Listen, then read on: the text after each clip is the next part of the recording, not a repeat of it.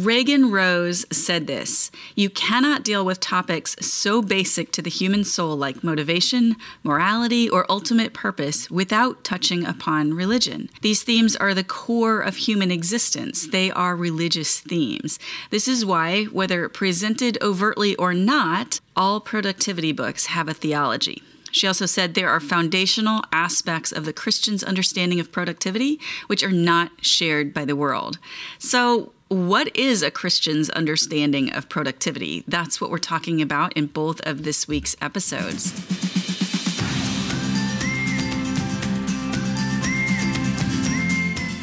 Welcome. I'm Michelle Berkey, and this is Praying Scripture, a weekday broadcast where we use God's own words to honor Him and to talk to Him about the things going on in our life and in our world.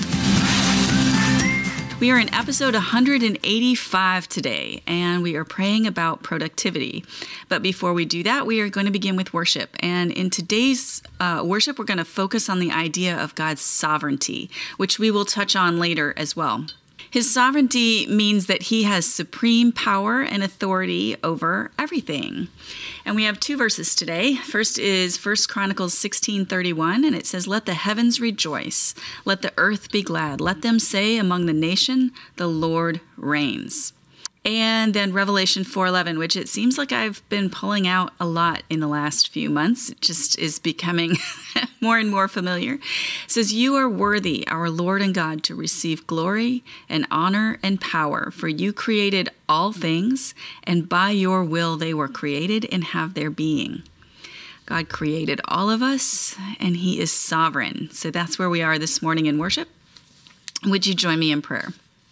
Father, You are God, and as often as we want to put ourselves in Your place, there's no way that we can. You have created all things. You wanted them to come into being. You spoke, and they did. You have created everything that we know and understand, and everything owes its existence to You.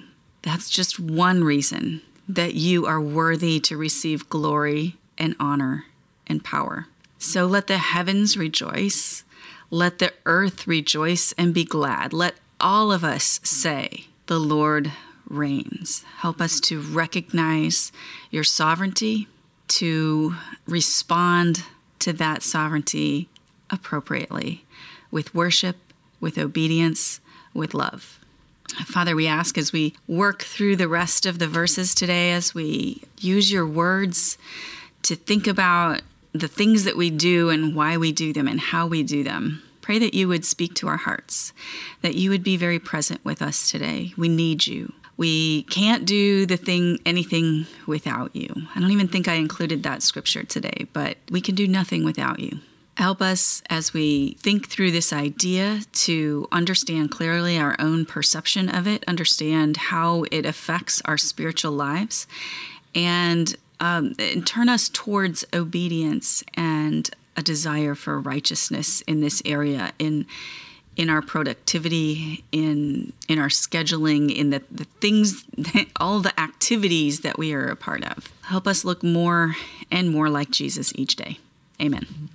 In our last broadcast, we asked God to reveal to us any wrong thoughts, attitudes, or habits we have around this idea of productivity. And I hope He did that. I hope He continues to do that as we talk about that this week. And then we prayed through our motivation for productivity, our priorities, and our stewardship of our time. We talked about the idea that productivity for a Christian looks different than for the rest of the world.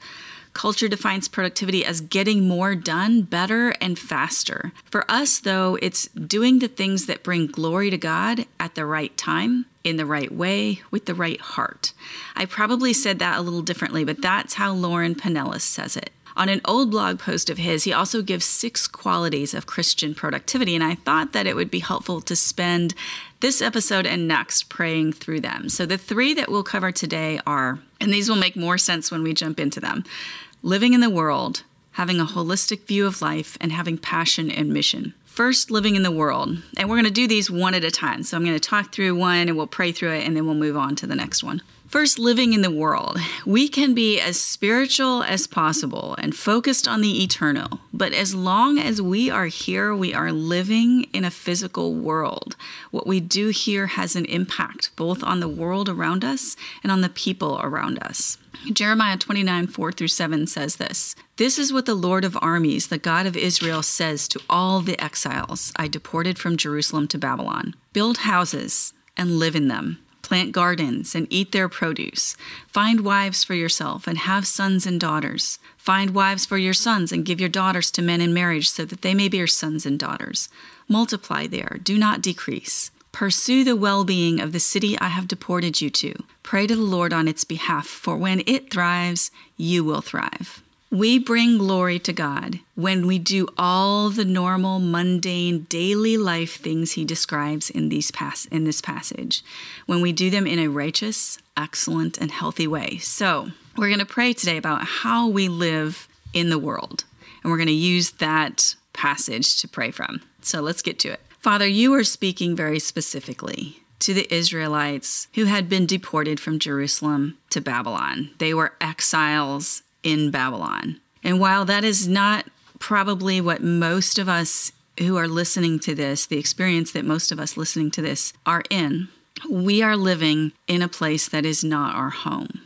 Here on earth is not our ultimate home. We are living as exiles in this place. And just as you asked the Israelites to do the things that are part of normal life, to build houses, to be in relationships, to raise children, to experience all that life has to offer, plant gardens, eat food, multiply.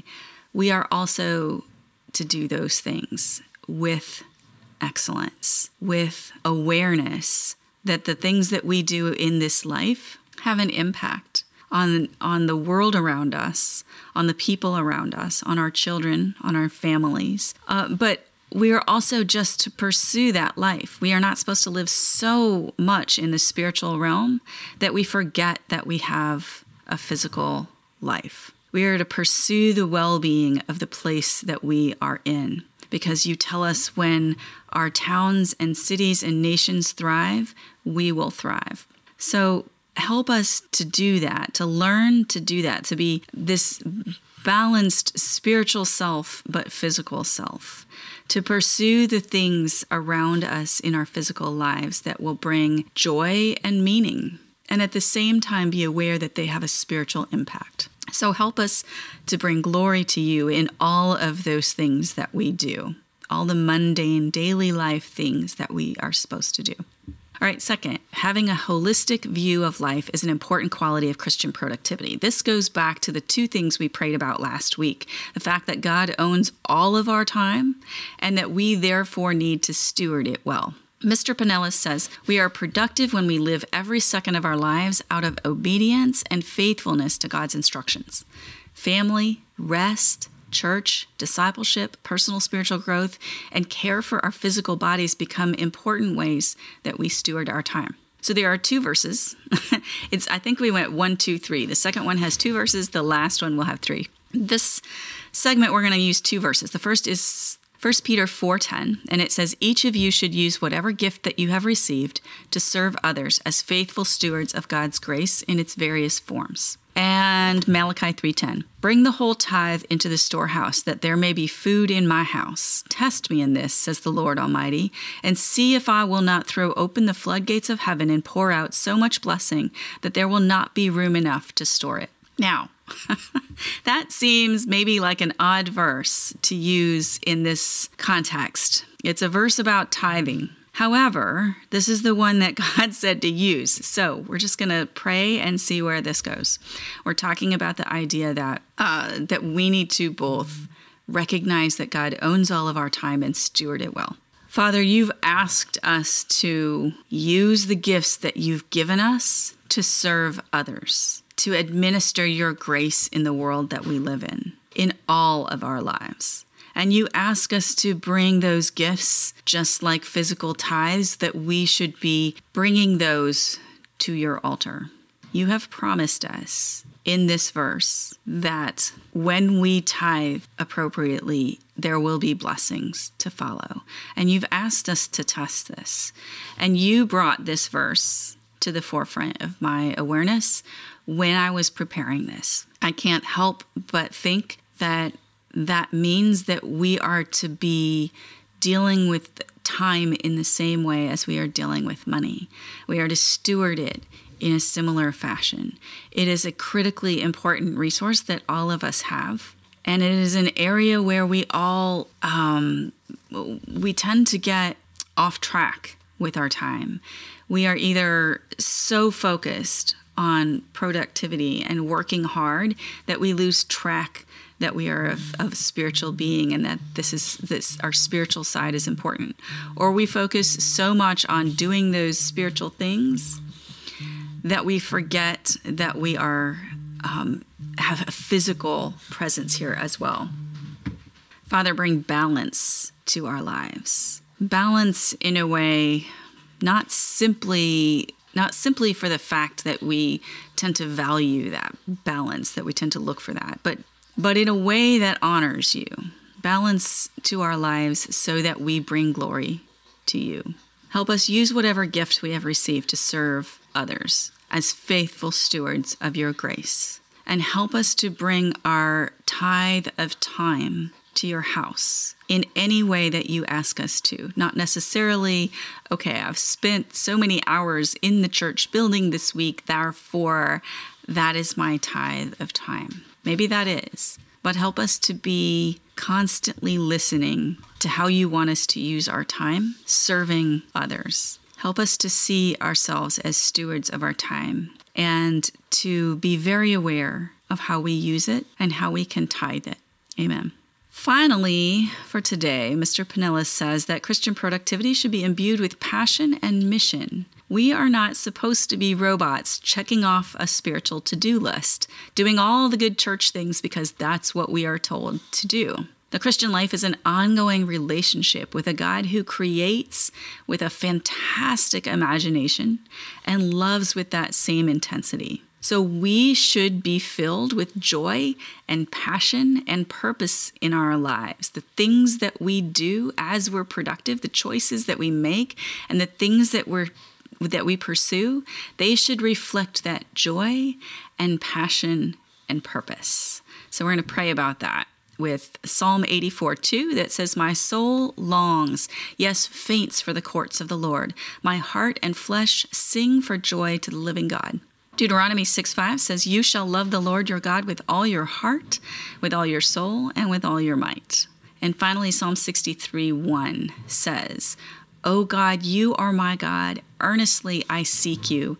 My soul thirsts for you. My flesh faints for you, as in a dry and weary land where there is no water." These verses are dripping with passion and purpose and joy, and I want that for us as well. So let's pray that.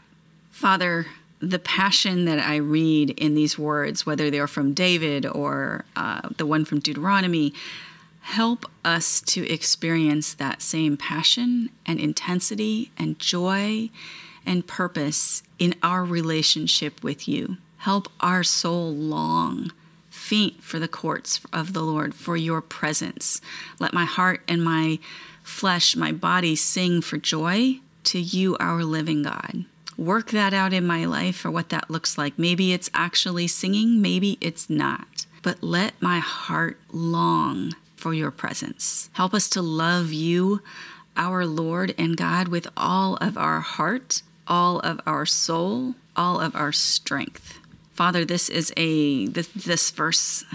it's easy for me to get deep into this verse because I've studied it before, and I don't think I want to get that far into it today, but as we're thinking about this in terms of our productivity and our actions, help us to love you with all the parts of our lives, all the kinds of actions that we take, whether they are mundane or whether they are what we feel as of eternal significance, whether that is feeding a toddler or speaking to someone about their faith walk, whether it is cleaning our kitchen, washing the dishes again, cleaning clothes again, or whether it's doing something new and exciting that we feel that you've called us to do. In all of those things, let us love you. You are our God. We earnestly seek you. Our soul thirsts for you. My flesh faints for you. If that is not where we are right this moment, I pray, Spirit, that you would rile that up in us, is the words that I was thinking. Rile it up in us. Bring that to the surface. Let our soul and our body thirst and faint for you, like we are living in a place with no water. Let the intensity of that, the intensity of how we would be looking for water in a desert, let us look for you in our own lives. Let us long for this relationship. And then let us live out that passion, that joy that we find there in all of the things that we do, in all the ways that we feel like we are acting, in all of the things that we are trying to be productive in. Let that joy and passion and mission flow through the rest of our actions. In Jesus' name, amen. Thank you so much for joining me today. If you're watching on the Grace and the Gravel Road Facebook page, we'll be back on Thursday at 10 a.m. Central. If you found it helpful and encouraging today, I would love it if you would invite a friend to join us. And the same thing if you're a podcast listener. If you found this helpful, I would love for you to share it with one friend. Praying Scripture is brought to you by Grace and the Gravel Road. And before I close out today, I want to say that we are probably in the last week or two of this segment. We'll do another week, I think, after this on time, but I think that we'll be drawing to a close. And I feel like I want to jump back into a book study. We've been doing a topical study for at least 2, maybe even 3 months. I think we did gratitude in November, preparation in December, and time in January. So I am feeling the need to get back into a book of the Bible. So instead of doing a topical study, we'll just jump back into a book. But I am looking for your ideas for what book that you would like to do. So feel free to either drop it in the comments if you're a podcast listener or you prefer to email me. Send me an email to the letter M as in Michelle, m@graceandthegravelroad.com. And I will collect those and pray over those and be thinking about that. So what book study would you like to do next? My heart is, as we do this together, that God will grow us in our prayer lives, in our use and understanding of Scripture, but also, most of all, that we would fall deeper in love with the God who gave us these words. Amen.